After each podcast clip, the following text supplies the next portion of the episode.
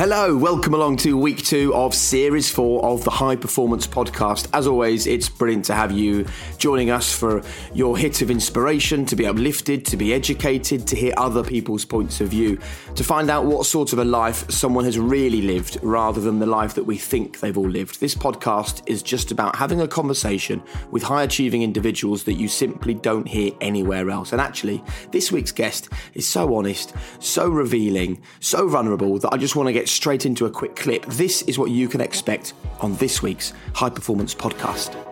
You're not happy with your job now. You keep on talking about wanting to leave. You look like you're not going any further up ladder. You're working for somebody else, right? Now, what are you going to do? You've got this idea, you know everything about it, you've got people to back you. Are you going to just sit on there and, and think of what could have been? Or are you actually going to do something about it?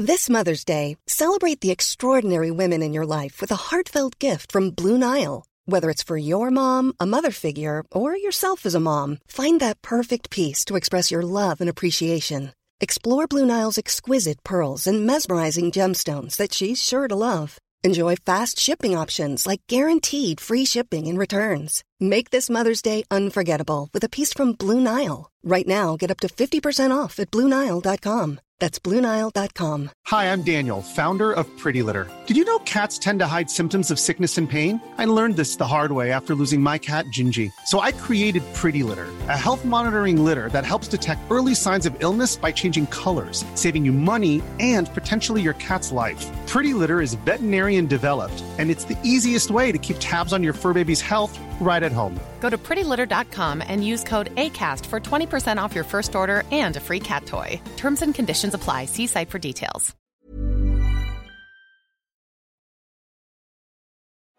I really enjoyed this conversation. Don't forget that you can, of course, rate and review the podcast. We actually get some incredible comments, and we do our very best to read all of them. I just want to share this one with you. And it comes from Richie, and he says, Hi guys, I've never written anything to anyone like this, but I wanted to say thank you for the podcast. I discovered them back in the summer when I was going through a bad time with stress and depression, and this podcast and believing in the fault versus responsibility message and no excuses got me through. In the last month, my wife out of nowhere has left me without any signs or warning, and I find myself listening back to every single episode again multiple times as I find I get something from each one, and it's the only thing helping me through this time. It's inspired me to push forward, apply for promotion, and realize there's nothing I can do to change what has happened, but it's now my responsibility to change my life for the better in the direction I want. Um, they've said thanks to us, but I think we should be saying thanks to them because it's messages like that that inspire us to keep on going with the High Performance Podcast. It's not just conversations with people that have achieved great things, it's lessons from those people that you can apply to your own life. So please do rate the podcast, review the podcast. It makes such a difference to us. And we love you guys getting in touch and sharing your thoughts with us. Okay, let's do it then. Let's get into this week's episode. I just want to warn you before we get going that if you're offended by bad language or if you're with children or other people who are offended, this week's guest does use quite a lot of colourful language. So uh, be warned as we get going. But it is a remarkable episode nonetheless. I think it's probably one of my favourites. Let's do it. It's time for this week's High Performance Podcast. Hi there, I'm Jake Humphrey. You're listening to High Performance, the podcast that delves into the minds of some of the most successful athletes, visionaries, entrepreneurs, and artists on the planet and aims to unlock the very secrets to their success. Everyone needs a professor in their life, and mine is also an author, an expert in the success of sporting teams and cultures. And you grew up in a boxing house, right? Yeah, my dad was a boxing coach. So my playground from um, as early as I can remember was a boxing gym, Jake. So, uh, I'm really looking forward to this. I think that one of my favorite definitions of boxing is it's chess with gloves on. And it's about the best fighters are thinking fighters. So I'm really excited to meet uh, somebody that is a thinking fighter. Right, let's get into it then and welcome a man who is currently the greatest featherweight fighter on the planet. You will know him for his work in the ring, but what about the man behind the world titles, his role as a father as well as a fighter? Who is the man who studied dentistry? What does he do in his sporting life to achieve success? What are his non negotiable behaviors? And what does he do that you can apply in your life. Welcome to the High Performance Podcast, Josh Warrington. Nice to have you with us. Very well done there, Jake. Uh, you've done this before, haven't you? A couple of times. right, come on then. Honour to be here. What is high performance? It's a big question. It's a big question in in in what field? You know, in in daily life, in sport. What's high performance in your personal life? High, high performance is, is is being a good dad, being a good husband, providing for my family, being a good brother to my special needs brother, to my autistic sister, to my other brother who missed out his childhood. Maybe they had to sacrifice time with my dad when we were growing up because my dad, you know, trained me as a young man, being a role model, you know, being given that title in the public eye now. I have people spending their hard money coming to to watch me perform in under the bright lights in the ring, whatever. Being inspiring to to the next generation and try to leave a legacy behind. You know, those things and priorities have changed um, a lot of the years, but family has normally always been number one and uh, continue will probably continue to be so. And how important has it been for you to have a a dad who sacrificed so much to get you to be the fighter you are, but also to have family members who who have special needs, so that you have that daily reminder how lucky you have been. I wonder to what extent your family is your inspiration. It's massive inspiration. I mean, listen, I've more blow smoke up my own backside, but I think I've always had a, a wiser on young shoulders. So I've always looked at life a little bit differently. Um, when a young man, I used to spend a lot of time with my dad. He was, he was like, he was like my best mate, you know. It, were, it wasn't like a father and son. We were just we were more or less pals. Used to socialise a lot with him and his pals. So I'd be amongst the, like an older mentality and just you get to see you know the, the sacrifices when you look at other families and how they're going about their business and then you you know you sit home at night and you realize i'm spending so much time with dad but marks and thomas aren't you know they're not they're not spending as much time with him. And as you get older and you look back on that you think what as i go forward in life? I've got to make sure that that was all worth it because there's one thing that you can't be given back and that's time. So in a way use that as motivation, especially throughout my pro career. I'm oldest out my brothers and my sister, and later down the line, I look at and think maybe my brother might need help down the line in helping hand in getting a job or getting a house or whatever. So might my sister. So I want to build an empire. Obviously, I've got my immediate family, I've got my wife, I've got my kids, but I don't feel like that's us and we'll close the door. I've always been a family man and I've always been close to my family. So, um, you know, I feel responsibility in that sense. And that is used in a motivation. I don't just solely rely on that, but it's added to the motivation when, you know, you're, you're in the change rooms hours before the fight and you're thinking, why do I do this? Why am I not going to lose it tonight in the ring? It can be a very powerful tool, mate. So, one of our key phrases then, Josh, is we talk about this roots that give you wings to fly. And it sounds that your family gave you some pretty powerful roots in which you can still draw on today. What would you say were the most important things that when you describe that family and that that legacy that you have to them, what is it that they did give you that have afforded you to go on and be so successful? I think from a young lad, as a kid growing up in Leeds on you know a council estate, it's easy to get fall you know it's easy to fall into what everyone else is doing. So nicking cars, sniffing glue, you know, smoking, whatever, drinking on a Friday night. And why do you not want to do that? Everyone else is doing it. Why do you want to spend your time three times a week going to a boxing gym? Why don't you go play football with everyone else? As much as I would like to have played football, I just didn't have the talent. Walked into a boxing gym and played at it. Just an energetic kid. How um, old were you when you went I first went Seven years old. Right. Energetic kid, you know, grew up in, in, in the 90s watching like WWF. So watching people put steel chairs over their head, that were amazing to me. And I was just uh, always play fighting with my brothers. But my dad was like, right, we need to take that energy out of you. So I went into a boxing gym. But just like anything as a kid, you know, you go through fads and that. And my old fella used to turn around and say to me, listen, don't waste time. You're wasting my time for me taking you to the gym. He said, You're wasting the people who are looking after you in the gym. You're wasting their time. He said, If you're going to do it, don't do it. If you want to go and play with your mates, well, fucking go play with your mates. You don't, can't come downstairs and say to me, Dad, I want to go to the gym tonight, and then not want to go two days later. He said, You either do it or you don't do it. And instantly at home with that. It didn't take much for me to, you know, would have to be told again. That would it. If I was going to be a boxer, then I was going to be a boxer. I think he said that about eight years old. And I've been playing for about two years, but that was it. I was dedicated to it then. When I was getting to a teenage lad, uh, hanging about with my mates, yeah, they'd be, they'd be having a drink and going to house parties on Friday night. But instead of me having a drink, I'd take a bottle of water with me. You know, I'd take a bottle of Lucozade. Instead of getting the bus home, you know, bus three miles home, I jog home instead.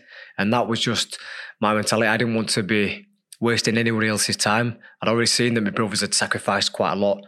Yep. I'd already seen that, that, like my dad coming home from work, then taking me to the gym, you know. So it wasn't as though I would try to do it to him, like impress him as such, but I wanted to kind of thank him for the time already and and and, and, and obviously use that as an inspiration later down the line.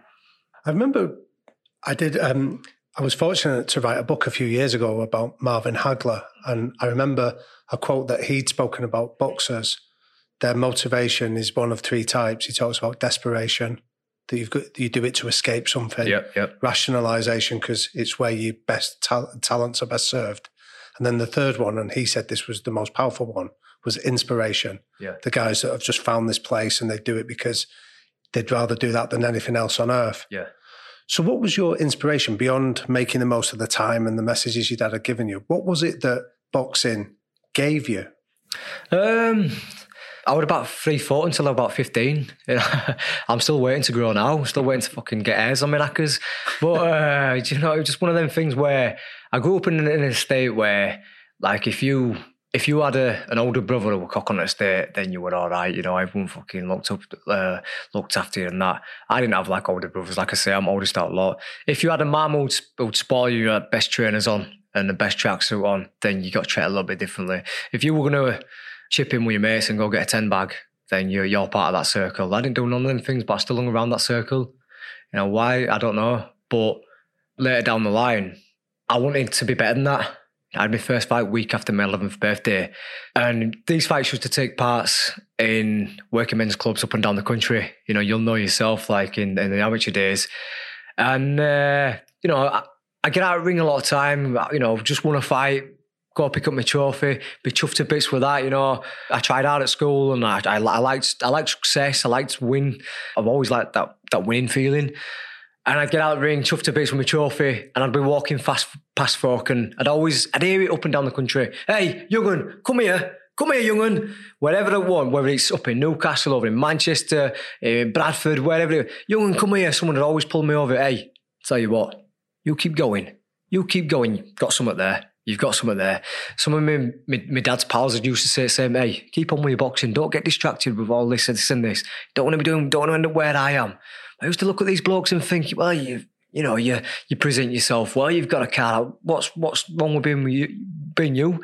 But I think you slowly realise that time flies by very quickly, and a lot of people were saying to me, "Stick at it." They once had a promising career in football, in sport, or whatever. They were once a fresh faced teenager without getting into drink and drugs or whatever, and all of a sudden, bam 10 years have gone by. Mm. They're knocking on door to 30. They're still living at home in the mum and dad's back bedroom. You know, they haven't got a pot to piss in. And they're like, where's it all gone? Yeah. You know, it, it was cool to be out, out off his head like a few years ago. All of a sudden, everyone's knuckling down. Everyone's got wives. Everyone's got mortgages. What am I doing? And I kind of taken that mentality like, what the hell, it, it was going to go quickly. So I didn't want to end up like every other lad off the estate where no one comes from this estate and does anything. But boxing, it gives you that thing where you're in control of what you do. And uh, again, I took that mentality from a young age. I remember watching one lad in a, in a in a championship fight, and he did fuck all for three rounds. And he got out and he cried his eyes out, and his mum and dad was screaming, "Robbery! He should have won that fight." But he didn't do anything. Yep. He didn't. It was three rounds, and he hardly threw a punch. If, and I, I, I watched in that fight. Why is, is everyone carrying on round here when it's in his own destiny right there. If he wants to win the fight, throw the punches. So, like, for my mentality is there is I'm in there and there's another man in there. That's it. It's not like I'm relying on 10 other people alongside me. It's me and it's him. So just throw the punches.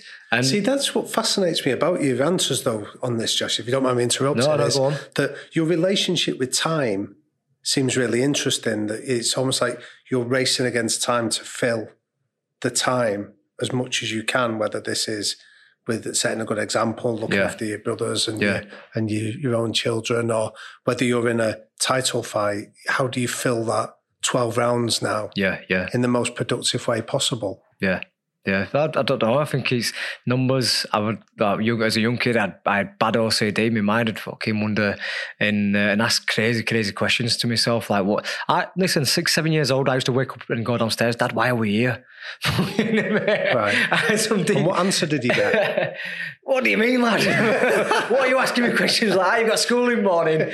I go back, but fucking, what happens to us when we die? Where, where do we go? You know what I mean? And obviously, uh, teachers will tell you it's religion. You you you go up to heaven and blah blah blah. But they fucking don't know the answers. It's a scary question, isn't it, for a young kid to come asking in them kind of questions? Why we? How did you get made? Oh, you learn about it in science for, further down the years. But I don't know, mate. I just uh, So I've always been a you're a obsessing then at a young age about things that are totally out of your control. Hundred percent, yeah. Then suddenly you find something where you are absolutely in control. Exactly. And then you realize, hold on a minute, if I put the effort in, if I give this my all, yeah. then I can be successful. And that feels to me like that was maybe a revelation for you that this was for the first time in your life Yes. something totally in your hands. Yeah, most definitely, most definitely.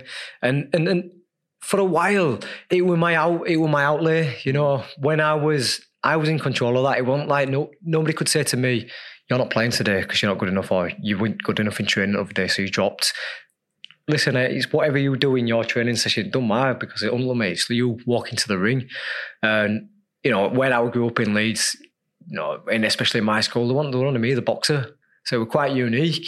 You liked being the guy at the party holding the water and everyone going, why is he holding water? Oh, he's a boxer, didn't you Yeah, know? yeah, And it yeah. just sort of put you on a pedestal that maybe you thrived on, that you still thrive on now. I think you're right, to be honest with you, Jake. Maybe I didn't get it in other fields, so I looked for it in, in, in other ways, shapes, and forms, and that was my get out to be to be different, just not being the same as everyone else. You know, I want the like I say, I want the tallest, I want the best looking, even though I'm not a bad looking fella. I know what I mean. I didn't have like a, a lot of brothers who were, you know, cock on the state and that. So that was my little thing there. like my unique, you know, person. But like at 16, I'm in that I'm in that predicament. I've, I've you know, academically when I first started school, I was on with for A level, A stars, this and other.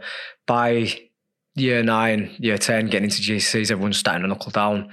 My head's on boxing. I'm just obsessed with it. Boxing, boxing, boxing. You know, going for, you know, five mile runs every night, on constantly in gym, always thinking about, you know, the next opponent, the next thing. My dad saying little things like, you need to go get that next run done. You know, be do what your other man's not doing. Then that'd be, I'd be visualizing, you know, visualized from a young age. And then, uh, I I've, I've finished school. I've got 11A to see GCSEs, but I don't fucking know what I want to do. You know, everyone's had their two year plan. They know what to do. They want to go to college, want to do this, one, another. And I'm like, I've just hit a bit of a rut then. You know, I've, I've, I've kind of been doing this so much and all of a sudden it stops. You're in school and you, that's you just, it's just what you do. And then bang, it stops. What do I do now? So I remember someone coming in from, um, from, from the Marines talking about, yeah, sign up to Marines and we'll, we'll guide your path. We'll guide, your life, this and other. I don't mind doing exercise and you can box in, in, in Marines and that, that appeals to me there. And my old fella said to me, listen, he said, you know what? I know you're thinking about being a pro. It's a long time away, you know, a couple of years, you've got to be 18 in um, in Britain to, to become a professional fighter. He said, it might seem a long way now, but he said, just wait, be patient, give it a go. He said, if it don't work out for you, you can always go in the forces later down the line, be an officer or whatever. But I think you might have something there to do to move forward with the boxing. So just give it a go, Josh. And you know, for a for a what seemed like a, like a bit of a lifetime, I, I seemed to scratch my head every night, every time I went to bed, thinking about. You know, as a 16 year old lad, it's, it's life changing decisions. Do you, do you sign up for this life doing this and other, or do you just carry on holding, waiting for you know life as a boxer? And ultimately, I, mean I took the latter. And, But in uh, hindsight, does that not sound obvious given what Jake had just said about that you needed control? You needed to control your own destiny, and the Marines would, in many ways, have taken that control away from you. it would have taken it away, but I think going through your teenage years and adolescent years and fucking hormones are all over the place and stuff like that. And I think it was just because everything had just been taken away from me. I've maybe comfortable because I had my boxing and I just school and just what you did. All of a sudden, you're thrown into into a big wide world. Then you know, 16. If you're not doing anything, what are you going to be doing? You're going to go sign on, and like I said to you, I didn't want to just become another product of the estate. Was like, I'm going to go get my giro. You know, I wanted to make sure I could do something, and it seemed that I could just step straight into that and, and start making a difference there. All right, it wouldn't be uniquely about me, but I'd have a focus. And and and in end, I just fell into to sixth form, started studying sports and psychology. I did a few months there, but but I just lost the the drive for for studying it, what I wanted to do. I just wanted to be in the gym and that was it. But at the same time, you know, I've got a few brothers. My mum and dad have split up. You know, my dad's going out to work. All I was in, in, in his taxi. You know, he's trying his best to provide for us. I don't want to be relying, relying on him. Dad can't tapping him up for a tenner. So I find myself getting a job as a dental technician in a lab. I don't know how I fell into the job. It would have just been the case of my old fella know someone at the lab. Said, "Oh, can I just come up and just clean about, just do something? It just needs a focus," and uh, and that was it. Started working as that, and uh, next minute I've, I've taken to it. And my gaffer turns around and says to me, "Listen, you're not half bad at this." He said, "But if you want to carry on working and progress further into the company, you're going to have to qualify into it." So I ended up doing four years at Leeds University alongside. See, now this fascinates me because boxing doesn't necessarily lend itself to stories like this. Like you casually said about your 11 GCSEs that you got, and Yeah. now you're signing up for four years at university. And yet, I think the best fighters are the thinking fighters, like we said in the introduction. You Yeah. think of someone like Lomachenko that sort of does an awful lot in terms of um, working on the brain as much as he does on his physical attributes. And I'm interested in in that aspect of your development that you obviously nurtured that intellect, that ability to keep thinking. How much do you think that helped you as a fighter? Massively, massively. Um, it, it's helped me throughout my pro career in, in every every single field. You know, it's taken me throughout the levels to get to the level where I'm at now. I mean, turning pro. Um, as a young amateur, I, had aspirations to be to box for for England. You know, I only wanted to have an England vest. When you're seeing lads pull up to shows and had a, an England vest on, you thought they're they're decent them, and that's all I wanted. But by 16, I had aspirations of turning pro. But then it's always been small goals for me. You know, when you see a lot of young lads, not just in boxing, just in sport and everything, they want everything fucking yesterday. You know, they want to have instant success. Nobody wants to have the long slog. But that wasn't my mentality at the time. It was just a case of, right, let's just see how we go here. I'm Josh Warrington from Leeds. I'm 18 year old. I've got a bit of amateur experience. You know, not got the, a, a big fan base or like that. I work as a dental technician, but I just want to see how far I can go. Set myself a few goals, win a British title. If I could, anything for a bonus after that would be get an house deposit. You know, put a card on the drive. Mm. You know, I'm, I'm working as an apprentice, apprentice dental technician. You know, I'm on an all right wage for me, for me, for my age, but I want more. I want more. So at this point, this has gone. From, this has moved on from just enjoying boxing, hasn't it? This has now Yeah. become a serious goal setting and then goal achieving for you. Well, already I'm looking back. I'm 18, but I'm looking back and thinking, well, I've missed all them house parties. I've got to make this this count for something now. All my pals are going off to be in college, university. Some of them are walking into apprenticeships and they're pulling in a few grand a month.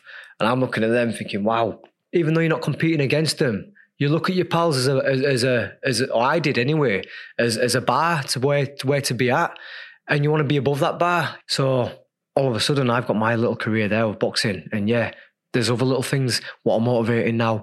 I've met Natasha, my, my now wife. She's got a career in hospitality in Sheffield. She's working for Raymond Blanc's restaurant and and the chain of them all over Leeds. She's she's in her field. I'm saying to her, listen, if you're going to be with me, it's going to be an hard life. We're not going to be able to go off to parties week in, week out. We aren't going to be able to um, go out for meals or we're going to have to sacrifice a lot of things. But if you stick by me, it'd be worth it. And you know, just see how far When you talk go. about sacrifice, what happened to those relationships with the friends of yours that didn't come on the journey with you? it was just one of them. It's like, Josh does his boxing.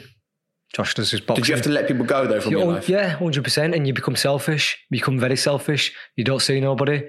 But then, boxing's a weird sport because ultimately you, you turn around and you need them because and Damian will know this from his dad that when you're fat on shows you need to sell tickets to, for you to get paid. You sell a few tickets where you can put a bit of money into the pot, then yeah, we'll have you on show. You'll have you on show.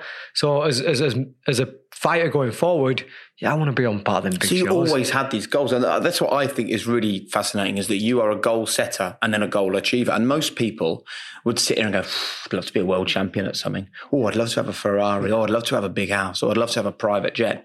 But then don't do anything to go and achieve those things. Yeah, they yeah, yeah. forever remain just an ambition. But you clearly went and targeted those things. So I, I, I guess that comes down to self belief. And I really want to touch on this subject with you now how important it was for you to always believe that this would happen.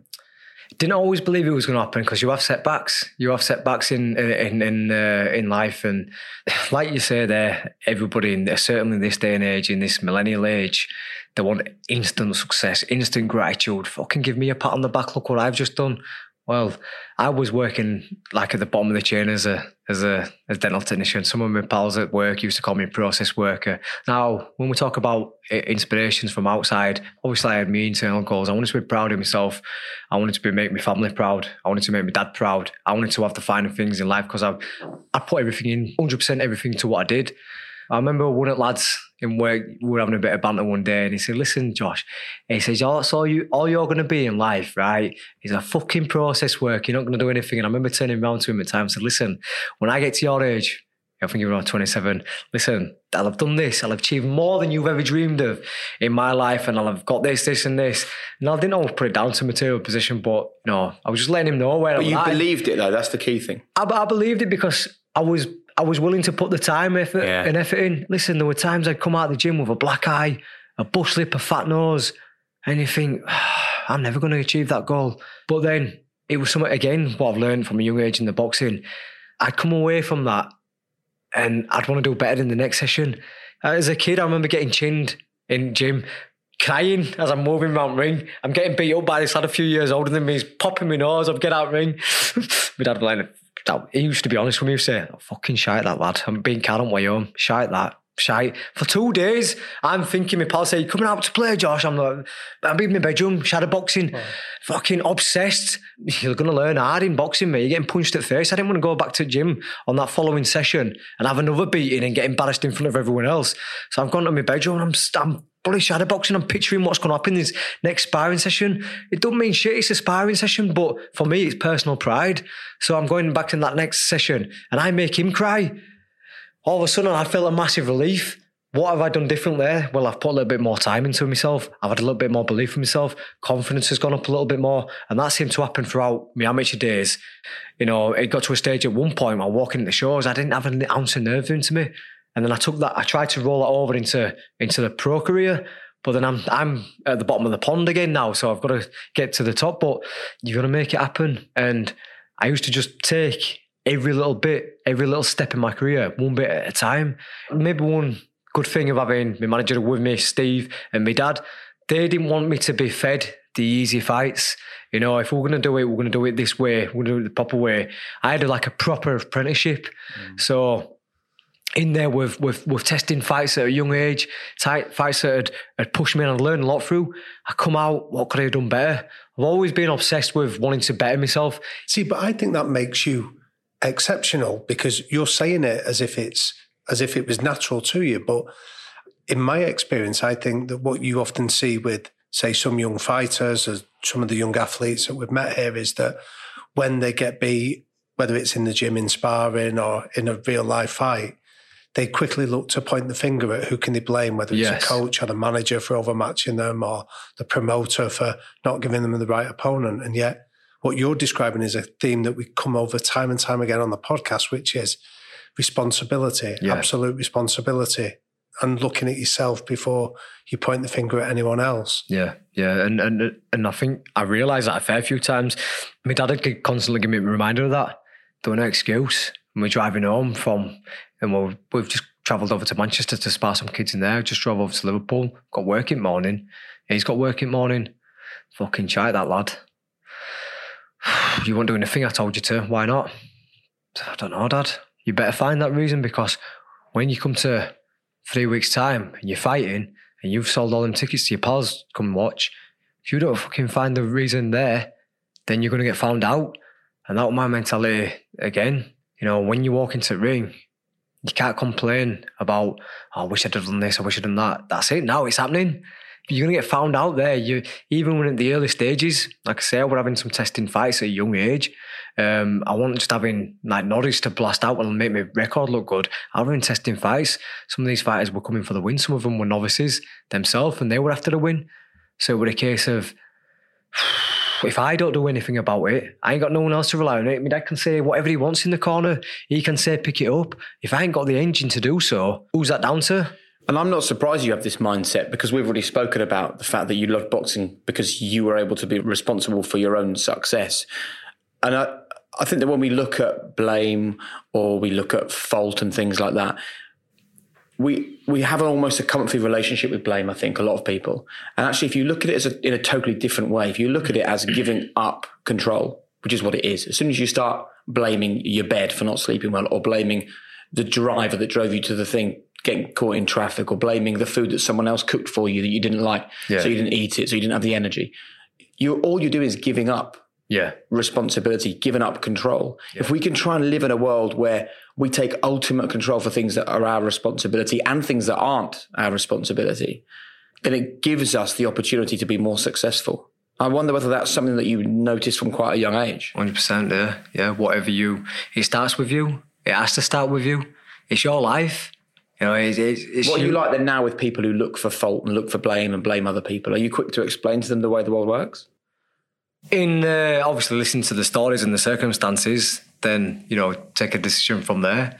I always try to look at out of other people's shoes and see it from their scenarios. So somebody might make a rash decision. You know, you, you have human error, but then there could be other factors what influence that. If someone's just lost a job and then they've been having an hard time off the off the partners, still their responsibility it, though. It is still their responsibility, but um, I, I guess sometimes they need to come through them hardships and the hard times to to, to become stronger inside mentally.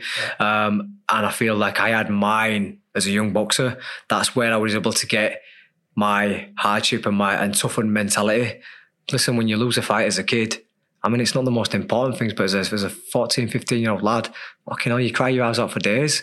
You know, you've just didn't be embarrassed. You're going to, to school the next day when reputation's everything. You're telling every, all your pals you've just been beat. It's embarrassing, you know, and uh, how do you get over that? you know, well, you become stronger. You try to be, you know, more confident in that. Then other little factors in my household. My mum, I used to go home from from school and as a 14, 15 year old lad, my mum and dad would be screaming house down. You know, I didn't want to walk into that environment. I to, to everyone else, to my pals, oh yeah, Josh has got a nice mum and dad, blah blah blah. To to the inside factor, it was a fucking war zone. Didn't want to go home. But what do you do? Do you sit and cry about, oh, my mum and dad are splitting up? Well, it's life. It happens, and. Uh, it just fucking toughens you up.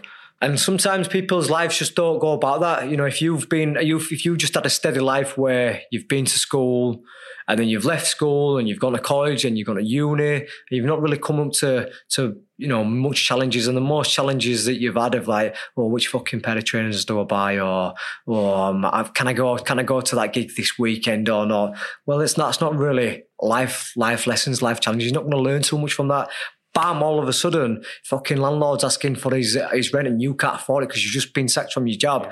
That's a life lesson. Well, there's an old saying in boxing, isn't there, Josh, that like you find out somebody's character when they've been put on the backside. Yeah. So, you know, anyone can knock over, like you say, novices or or fighters have been brought in for you to do that and look good against. The, the real test of your character is how you weather the storm when those difficult moments happen. And I'm interested in terms of you made a comment before about having to learn to manage your nerves so that you're obviously an intelligent lad and you can bring that thinking mindset into your fights. How did you go through that process of learning to control those nerves to be able to be ice cold in your execution? Trying to jog my memory back from a, from a from a kid, it, you know, you take bits of confidence from having victories in the ring. You take bits of confidence when you're sparring and you're working alongside people who are better than you as a, as a younger lad. So my dad never wanted me to just go in and, and, and spar with lads my own size and weight, beat them up, and then, yeah, give me a pat on back. You know, he'd always find reason or room to criticise. And then I wanted praise off me. I didn't want him to say, fucking well done, that lad. But he always wanted to push me as well. So I'm I'm not sparring lads my own weight. I'm sparring lads that are heavier than me, more experienced than me, and I'm having hard, hard nights. But then when it comes to the fight, that's where he's bit of mastermind as, as a you know fucking psychologist as you as, as my dad and as a trainer worked he like so he, he used to say to me walking to the ring he said this lad's not been in, mixed in the same company with what you've mixed in. Right. you've been mixed in mixing with pros. You've been sparring with lads who are national champions. What has this lad done? He's not even got to our level and you're thinking? He hasn't been on the same level. He hasn't put the same kind of work in. All of a sudden you start adding that and then you get win then another win and another win and it that keeps on building and keeps on building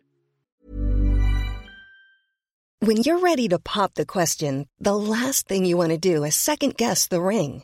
At Bluenile.com, you can design a one of a kind ring with the ease and convenience of shopping online. Choose your diamond and setting. When you find the one, you'll get it delivered right to your door. Go to Bluenile.com and use promo code LISTEN to get $50 off your purchase of $500 or more. That's code LISTEN at Bluenile.com for $50 off your purchase. Bluenile.com code LISTEN. Hiring for your small business? If you're not looking for professionals on LinkedIn, you're looking in the wrong place. That's like looking for your car keys in a fish tank. LinkedIn helps you hire professionals you can't find anywhere else, even those who aren't actively searching for a new job but might be open to the perfect role. In a given month, over 70% of LinkedIn users don't even visit other leading job sites. So start looking in the right place. With LinkedIn, you can hire professionals like a professional. Post your free job on linkedin.com slash people today. So now when you're fighting Elland Road and you've got thousands of people there for you, yeah. you know, that a fight's never won on that ring walk, but it can be lost. What are you doing at those moments now? So that was what you're doing as a young amateur. Mm-hmm. What are you doing now to control your nerves and give you that confidence that you're going to go in there and the world is going to see the best version of Josh Warrington?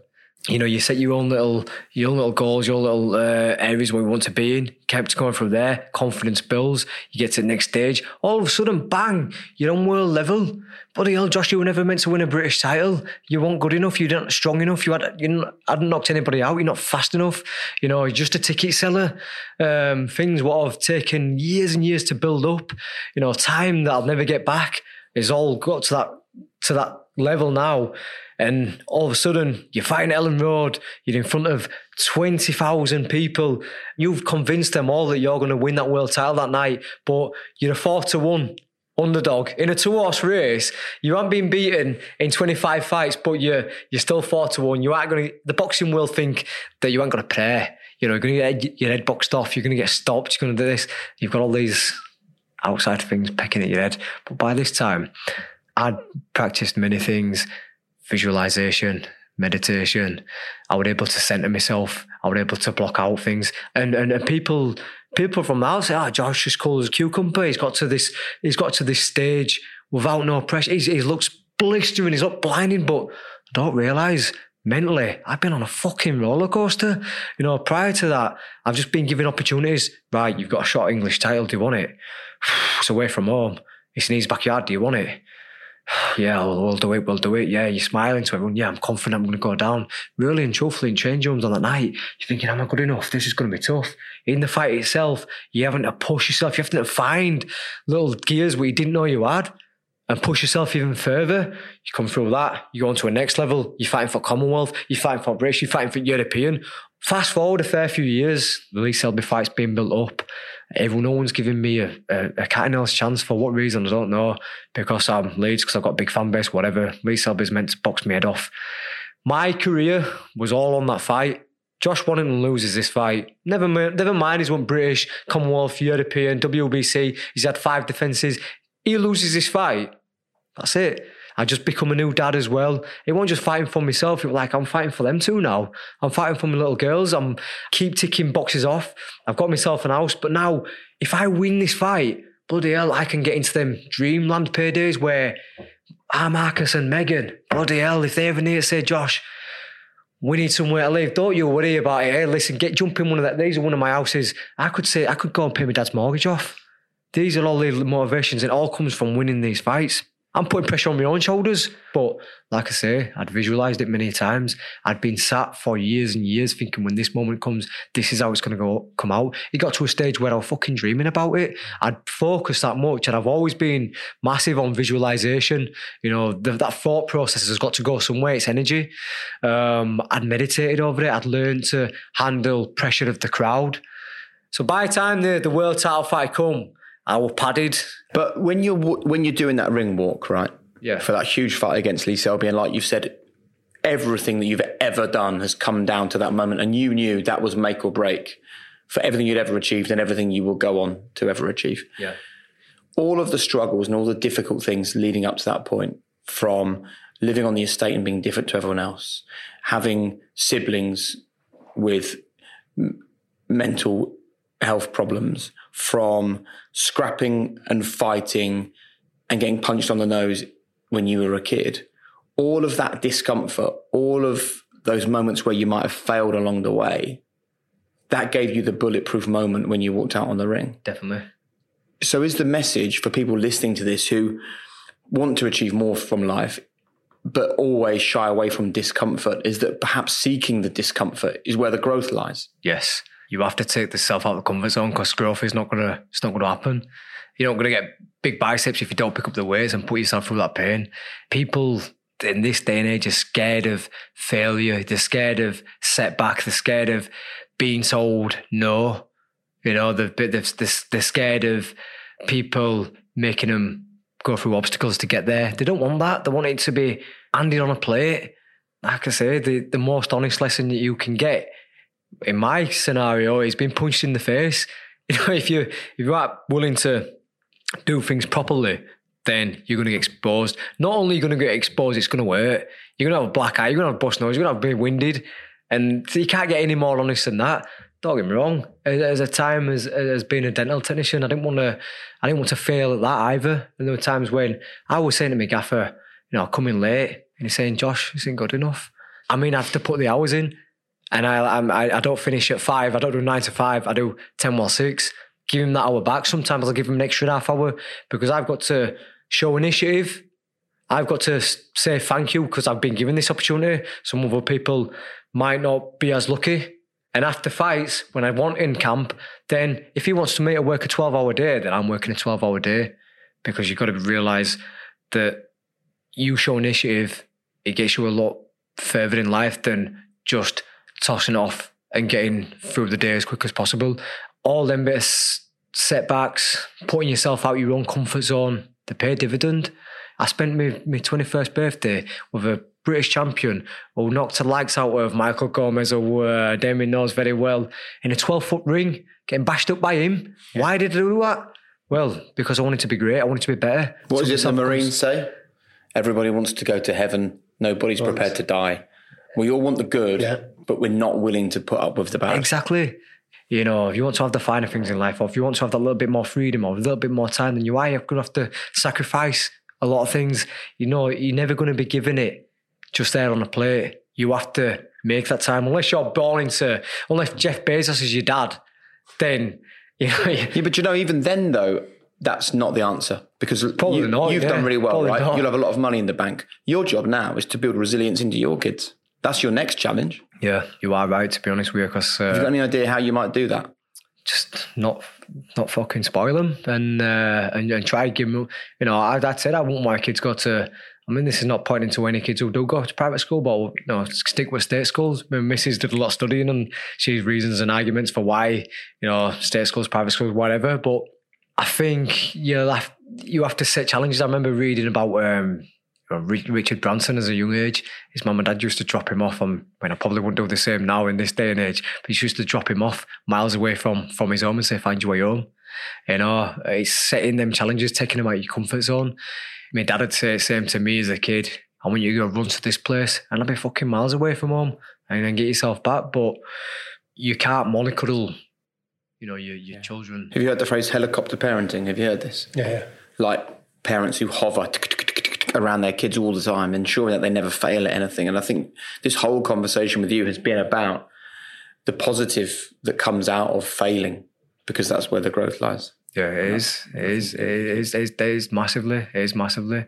Nothing teaches you more, more so than than your own life experiences. People said to me, "There's not like having you when you have your own kids. Time passes, and you say, yeah, yeah. You try to you try to try to realize that as much as possible, but you actually don't realize until you have kids of your own. You know, and these things in in different scenarios, walks of life, business sectors, whatever it's it's experience and downfalls. It's how you bounce back from them as well. These rainy days, they do come, but they don't always last forever. And if you're persistent enough, keep chipping away, then eventually you will leave that path behind. You will leave that bad place behind. You will climb, keep climbing the ladder, but you've got to get over them bad days. You've got to go get over them tired days. But hell, as a young lad, going to work knackered, going to gym knackered going to university, falling asleep, but thinking to myself, it'll all be worth it, it'll all be worth it, it'll all be worth it in, in end. And I remember going to drop some tickets off to one of my pals and I picked him up and everyone going to this party on, on, on, the, on the weekend coming. And I remember saying to him, oh, he must be, uh, must buzzing for this party. I'm gutted I can't go, I gutted I can't go. I went, oh yeah, you'll be training more, you're getting ready for your fight. He says, yeah, yeah, how's, how's it going? I said, yeah, yeah, I'm just a bit tired, I'm a bit tired. And he looked and he said, listen, mate, don't fucking worry about this party. He said, same old, isn't it? Same old. I said, yeah, I know, but everyone's going to be there. And I, oh, I just wish I was going. And, and I think he just said to me, listen, same old.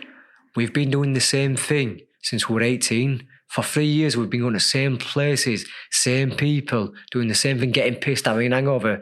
It's fucking boring. So let me tell you now, from my point of view, any one of us, what looks looks at you and thinks, how does he do it?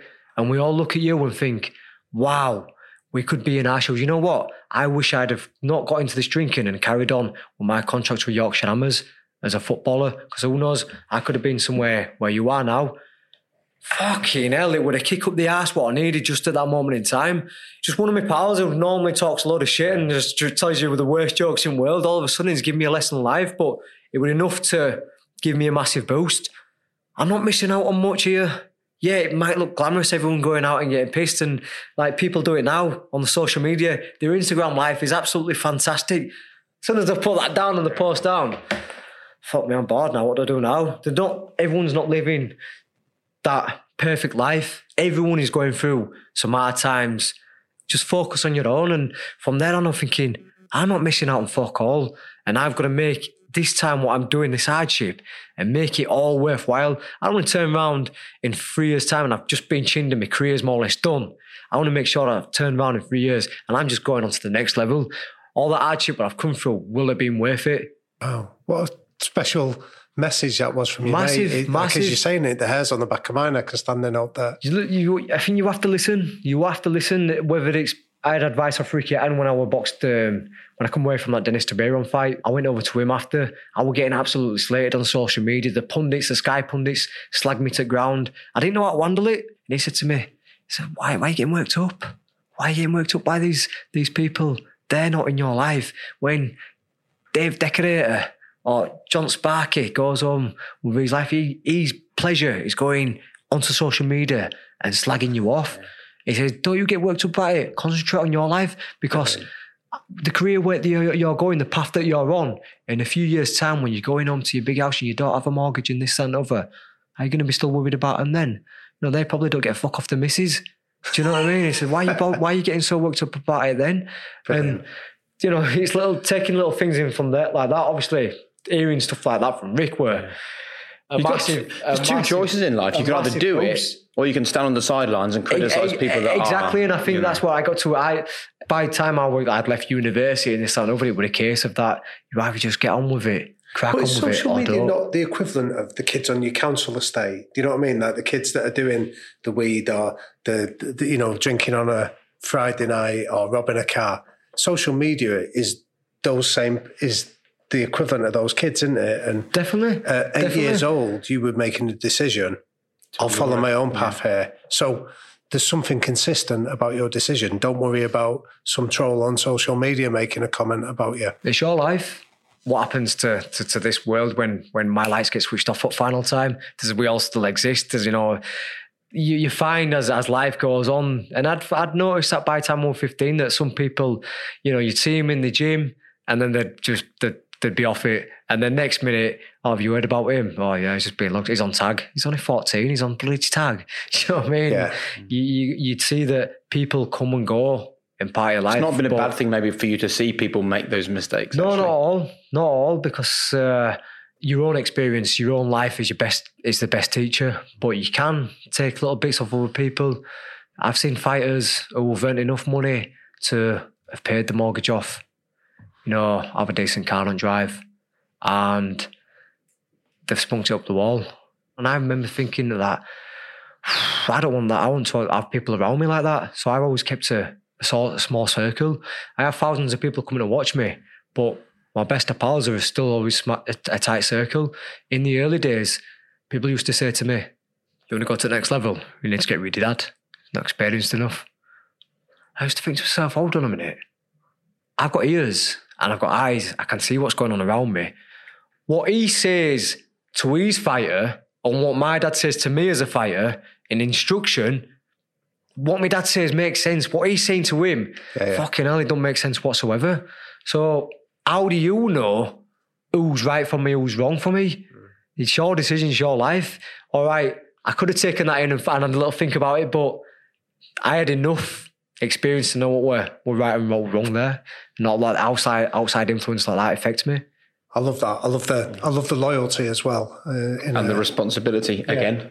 yeah, exactly. There's some huge You're things. only responsible for your own actions. Don't be going fucking blaming other people. If you're not like, if you're listening to this and you're working in that dead end job, mate, I've had it earlier in the year with one of my best pals, and I said, just sat him down. I said, right, listen, mate, you're not happy with your job now. You keep on talking about wanting to leave. You look like you're not going any further up ladder. You've been there over eight years now. You're working for somebody else, right? Now, what are you going to do? You've got this idea, you know everything about it, you've got people to back you. Are you going to just sit on there and, and think of what could have been? Or are you actually going to do something about it? If you do something about it, then in two years' time, it might not have worked. And you think, you know what? I had a go at it and it didn't work out. And then you're back in your job until someone else comes along. But if it does work, all of a sudden, you're your own gaffer. You're in control of what you're doing. You're not having to do them overtime shifts on a on a on a Saturday and Sunday. You're not having to go, come home to, from work at nine o'clock at night. You can dictate the hours that you're putting in now. You should be getting rewarded from that a lot more with the pay packet, a lot more with growth. You should be seeing your business grow, not of somebody else's business grow, not getting rewarded from that. I went quiet for a few weeks. Next minute, bam, this is my logo. This is my website. Bam, bam, bam. Six months down the line, it's going stronger than ever. Brilliant. It's going stronger than ever. Don't wait till you know tomorrow. Get it done now. I've seen enough and I listened enough to, to to know that anything can happen. You might be fucking plain sailing, and you might be comfortable with that, but just be prepared for that rainy day. Have a plan B, because a lot of people don't at this day and age. Josh, on the podcast, we we ask a quick fire round of quick fire questions for you. Yeah. The first one is what are the three non negotiable behaviors that you and the people around you have to buy into? Okay, honesty. Um, I think loyalty, and I I think they've got to be driven. They've got to be driven. They've got to. They've got to hunger. What advice would you give to a teenage Josh just starting out? It'll all be worth it. Just, just, just that. If I could go back now and see my, myself coming home from gym or from work or whatever, with a black eye or whatever, tired, thinking, blah blah, just it'll be worth it, pal. How did you react to your greatest failure? let's do better. Let's do better. Uh, obviously, not failed as such in the ring, but any times that I think I could have done better, it's just get onto it straight away. Yeah, I think if you the the, the longer that you let, let it dwell, I know I'm not being quick fire here, but the longer that you you let it dwell and just let it fester in corner, that just do something about it straight away. And uh, as soon as you start doing something about it, you'll feel better instantly. Are you happy? Yes. Yes, very happy. Winning the British title, I said I could have died an happy man. But then you want more. Hunger goes on. European, world. Walked in after winning world title, put that down. I used to uh, have the mindset of wanting to just I'd, I'd, do whatever it takes to win, to to die in the ring. Um, if as long as my arm gets raised, obviously my mindset's still as hungry, but I've got a family now, and uh, you know I want to see my my girls and their lives. But yeah, I'm I'm I'm happy where I am. I'm at the very pinnacle of my sport. I mean, bloody hell, Jack, I used to listen to you on do interviews on BBC Radio One when I'd been running that morning, and I got two buses to work. And like fucking Newsbeat comes on and Jake's Jake Humphrey's doing F1 bulletin. Now I'm talking to you. Do you know what I mean? And in a podcast you've got me on as a guest. This is this stuff is all pinching myself, and that's not me being humble. That's just being appreciative of what I have right here. So I'm happy. How important is legacy to you? As it goes on, the more people, the more people I speak, the more people I reach. Massive, massive. I'm honest, and I continue to see it. Messages on social media, people I meet at press conferences, meet and greets. You know, it's funny that you, you you're put in this position and you know all of a sudden you're not a human being you're a robot and and i think while people are paying their hard-earned money to see you and they're reading about you blah blah blah you've got a position to to influence other people and sometimes you don't realize but every little action you have has a reaction to other people and you know i've, I've had people come up to me happy that I'd said this or I've replied to them a message on social media. They've been going through that place of t- contemplated taking their life and they've just, it's um, rebooted their energy or it's given them a different outlook on life. And people say, you know, I'm going off at fucking rails, but I've just signed up to forces. You know, some people just need that bit of advice. Like I had my advice back off one of my pals when I were when I was 21. Yeah. Some, sometimes hearing certain things can just trigger something upstairs in the grey matter. So I'm willing to spend that time and use my position as uh, as good, and that all comes from from a legacy. You know, me and my old fella did a bit of a talk earlier in the year. We fucking raised a few thousand pounds for us for the children's hospital. We just had a laugh in a pub. Fuck me, and we've raised a few grand for for a for a charity. You know what I mean? If you can do that with a life, I have I've had fights, and it's become folktale. Those who were there at Elland Road, those who went to Berlin, those who were at the Carl Frampton fight. It's do you remember being at that Josh Warrington fight? I'm putting my bit of life and energy into other people's life and they're making memories from that. So, you know, it all comes down to, to legacy. And finally, your one golden rule to live a high performance life. Big questions, these, Jake. They're not. I, I think you have to adapt. I could say consistency, but sometimes consistency in the wrong field, you'll never get to the destination where you want to. So there is going to be times when you have to adapt. And uh, it's funny, I've just been listening to a, um, an audio book, The Legacy, James Kerr, and he talks about uh, the uh, All Blacks.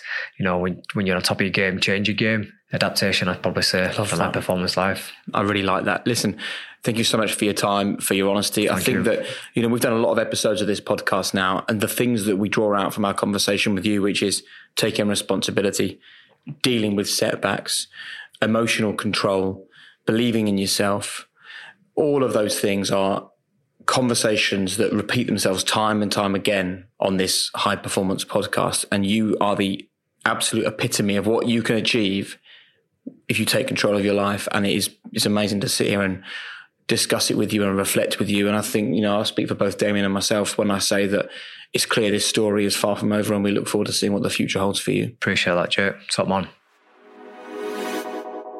Damian. Jake. I think we talk a lot about responsibility on this podcast. One of my eternal frustrations are people who are waiting for the right moment in their life to live the life they want. And you have that conversation with Josh, and it is all about someone who is just creating the life he wants today, right now, no waiting. Yeah, absolutely. I think, you know, that theme that came out of his conversation there was about time and the finite nature of time. And therefore, how do you fill it with the most productive behaviors that you can. So we were speaking to him there just as we wrapped up about the fact that he sits there and thinks a fight is 36 minutes long. And how can he fill each of those 36 minutes with the most productive, destructive behavior that he can inflict on his opponent. But I think that's a metaphor for life. How do you fill each minute with the best version of you. And it may well be that you fill it with the best version of you in the end, but along the way, you fill it with a failing, struggling, stumbling, learning version. And that's what he talked about as well. I think people that are listening to this thinking, I'm just too scared to do what I really want to do. He is a prime example of someone who has basically conquered the world and become a world champion by failing. Very much. You know, think about his story there about, you know, this is a kid from a council estate that's made a decision. How do I differentiate myself? How do I break this cycle of a life that I don't want to lead? And he's gone in and he's, he's, he's gone into boxing that is a brutal sport to make mistakes in. And yet he's taken those blows, he's taken those black eyes, those lessons in the gym. And rather than then seek to blame somebody else or say that he's not good enough, that question he was asking himself of how do I get better tomorrow? How do I learn from that? Is such a powerful, powerful message for anybody listening to this. Failure is part of the process, it's not the outcome. I'm sure the estate where he grew up is full of pride for what he's achieved. Yeah, definitely. You know, he's a guy that, like he said, 25,000 people turning up at Elland Road don't come because they're necessarily boxing aficionados. They come because they're seeing a kid that embodies the very best of what we would all aspire to be. Jake, how are you? I'm really well, mate. Really well. Thanks very much. Do you know what's been interesting this week is the number of people, and I guess having had a few weeks off, it was always going to happen. People saying, I've just discovered this podcast for the first time and I can't believe what I'm listening to. I know it's a real uh, delight that there's people coming to this for the first time. And I think it's like, you know, when you discover an author and then you realize they've got a back catalogue that you think, oh, great, I've got all these that I can go and explore. And hopefully, our new members of our community have been able to go back over the first three series and discover a real treasure chest of insights and ideas from some incredible high performers. I think it's also important to remind you all that you can actually uh, watch the interviews as well. We've got a YouTube channel. Just search High Performance Podcast on YouTube. I like going on there myself, Damian, because I've obviously listened to quite a few of the episodes, but when I go and watch the conversations that are being had, it's sort of you sort of see the passion even more from the guests, don't you? Yeah, definitely. I think uh, you know that old saying that the eyes are the windows to the soul, and I think when uh, when you can see their eyes light up at certain moments when they're replaying their successes or equally their passion to put things right when things have gone wrong and just how open they've been has just been incredibly humbling to be in the presence of. It's been great, hasn't it? Uh, let's go to a few comments this week. A quick reminder if you can rate and review the podcast, if you like what you hear, um, it isn't just an ego thing. It actually genuinely helps the podcast to reach more people, to grow, to be more successful. So please, please, please, if you can, rate and review the pod. There's a nice one here, Damian, from Standby G21, who um, got in touch on Apple Podcasts and simply titled this Game Changer. And they said, I picked this up by chance, but I've absolutely loved it. The depth of answers you get from these people is incredible, especially in a world where people in the public eye are reluctant to be honest. Listening to this has allowed me to change my mindset and focus on successful outcomes in business and at home, compartmentalizing what I need to do to achieve my maximum potential and success. I love them. I can't wait to listen to more guests. We're getting lots of comments like that. What, from your perspective though, Damian, when we sort of first, when I first called you up and said, look, I want to do a podcast and I want it to be about high achieving individuals, what did you want people to get out of this? What was it about for you? I think it was that idea that high performance, there's no secret to it. I think that's a phrase that you used in our initial conversation, Jake. There is no secret. It's about hard work. It's about having a passion. It's about commitment. It's about perseverance, resilience, being smart, learning from it. And I think I've been lucky enough to have seen that at close quarters as you have. And I think to share to people that the people that are achieving high performance are no different from us. They don't understand the secret that that that we don't. It's just about they've got all those characteristics that are trainable and repeatable that anyone can adopt them in their own lives at their own level that they're at. And I think we get um, we get tricked by failure. I think that failure makes us think that if we've experienced it, we're either on the wrong path or we're not good enough or it's not for us. The thing that has stood out to me from what the 30 plus odd episodes that we've done is that failure is obviously there for all of our guests, but the key thing for them is their relationship with that failure, the desire to seek it, the acceptance that it's going to be around. And I think that that is such an important message for people to hear. Definitely. I was talking to somebody recently about this very point where I said to them, if you want to be good at something, it depends on how long you're prepared to be shit at it for. Because there will be a period where you go through it, where you're failing, you're falling, you're making mistakes, but you have to persevere at that level and keep learning from it before you can reach that level of knowledge. And I think that's what all our guests are telling us about that they didn't start out at a high level. They persevered through that valley of humility where they were making mistakes and they were poor at it. And of course, failure is only useful if we learn from the failure. I, remember Matthew McConaughey on this podcast when he talked about his mum going, Mum, if I keep running around the track and I keep stepping in shit every single time, I'm not learning from my mistakes. and we've had a few nice messages about that actually this week with people sort of picking up on what Kasper spoke about, Kasper Schmeichel on uh, last week's episode. Um, Andy CR1878 said a great high performance podcast to start season four with Kasper dealing with millimeters of failure every day. He then says, I still think Kasper is 20, not 34. It was a great listen. Um, and another one here is saying, Kasper was brilliant, always operating within millimeters of failure, then has to rapidly reset. I also love the challenge of his dad to verbalise winning the Premier League at his old school. Uh, a great start. I, I look forward to the ones that are to follow. The key bit for me there is operating within millimeters of failure, then rapidly resetting. It's about the reaction to the failure, not just accepting the failure. Yeah, there's always that gap between the event and your response to it. And it's that gap that defines um, how you're going to deal with this, whether high performance is coming your way or whether you're stuck where you are. And it's how we reset, uh, how we reframe it, and how we reflect on it. That all happens in that pause, that brief gap between the event and our response. Thanks to the uh, lovely comment as well, saying, guys, I love your podcast, some serious gems in there, but I really found Kasper's interview beneficial. What a mindset. It seems like a genuine, down to earth guy. And I like this one as well. And I hadn't really thought about this, Damian. This is from Dean on Instagram. He said, I really believe what Kasper has done is somewhat more impressive than others because he's never needed to do what he's done. Everyone in their own right has an incredible story, but to be that motivated when he actually didn't need to be, obviously referring to his dad's success there and the fact that I guess Kasper would be, you know, financially okay even if he didn't play football. He says he was always going to be compared to his dad and then this is the bit I hadn't really picked up on. He was always going to be compared to his dad, similar to Eddie Hearn. I find these guys so inspiring. And I hadn't really made that link really between Eddie and Kasper. But when Dean picks up on that, he's absolutely right, isn't he? These are people that still went for it wholeheartedly, full of passion and belief, despite the great opportunities they were already given in life. Yeah, and you're right. I hadn't sort of made that connection either until you've just said it. But I think What's really interesting is both Kasper and Eddie spoke about they'd seen the struggles, the sacrifice, and the hard work that went on in the shadows. And that was the bit they were in love with. That's what ignited their passion. It wasn't about being rich or playing on the grandest stages. That was the outcome from it. But they actually loved the hard work and the commitment to get there. And that's what they fell in love with. And I think that's a really important message for anyone listening to this to understand. Don't just fall in love with the trappings of success or high performance. It's the journey to get there that is um, it, uh, that is the route that's going to sustain you. Falling in love at that stage is key. And I can't say this often enough. Take responsibility. You know, be really honest with yourself and take a look and go right.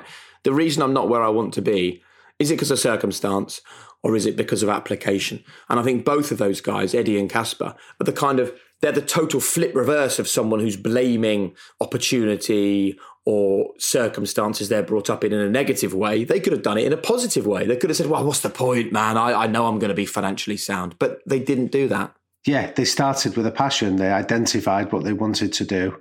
And then, as you say, they took complete responsibility for how they were going to commit to a, a goal or a task. Listen, it's always lovely to sit and chat, Damian. I could go through these comments from people for hours. Thank you, thank you, thank you, thank you to everyone at home. We have um, absolutely, we've certainly um, hit the ground running for Series Four with with a big impact. Hundreds of thousands of downloads and listens and views already across our social media, across the podcast. So thank you all very much for that, especially if you're new to the High Performance Podcast. Um, getting new people coming onto this is really brilliant for us, and we really love it when you share what you're learning and what you're hearing. So please, if you if you've been inspired, yeah, great, rate, review it, check us out on Instagram, on YouTube.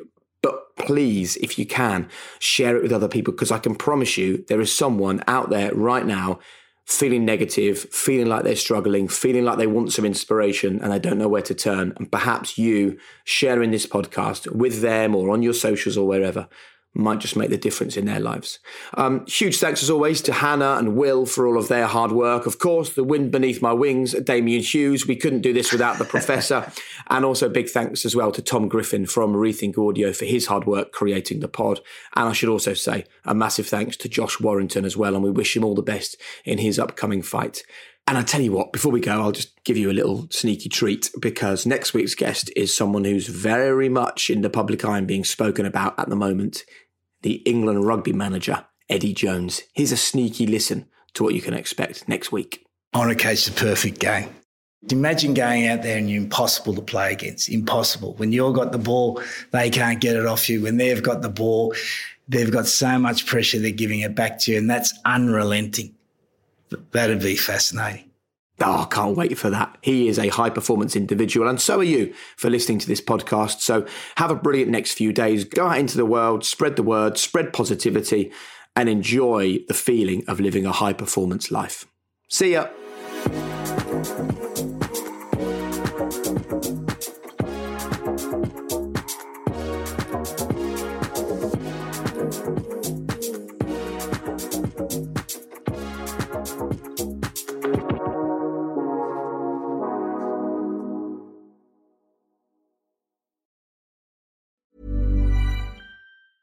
Hi, I'm Daniel, founder of Pretty Litter. Did you know cats tend to hide symptoms of sickness and pain? I learned this the hard way after losing my cat, Gingy. So I created Pretty Litter, a health monitoring litter that helps detect early signs of illness by changing colors, saving you money and potentially your cat's life. Pretty Litter is veterinarian developed, and it's the easiest way to keep tabs on your fur baby's health right at home. Go to prettylitter.com and use code ACAST for 20% off your first order and a free cat toy. Terms and conditions apply. See site for details.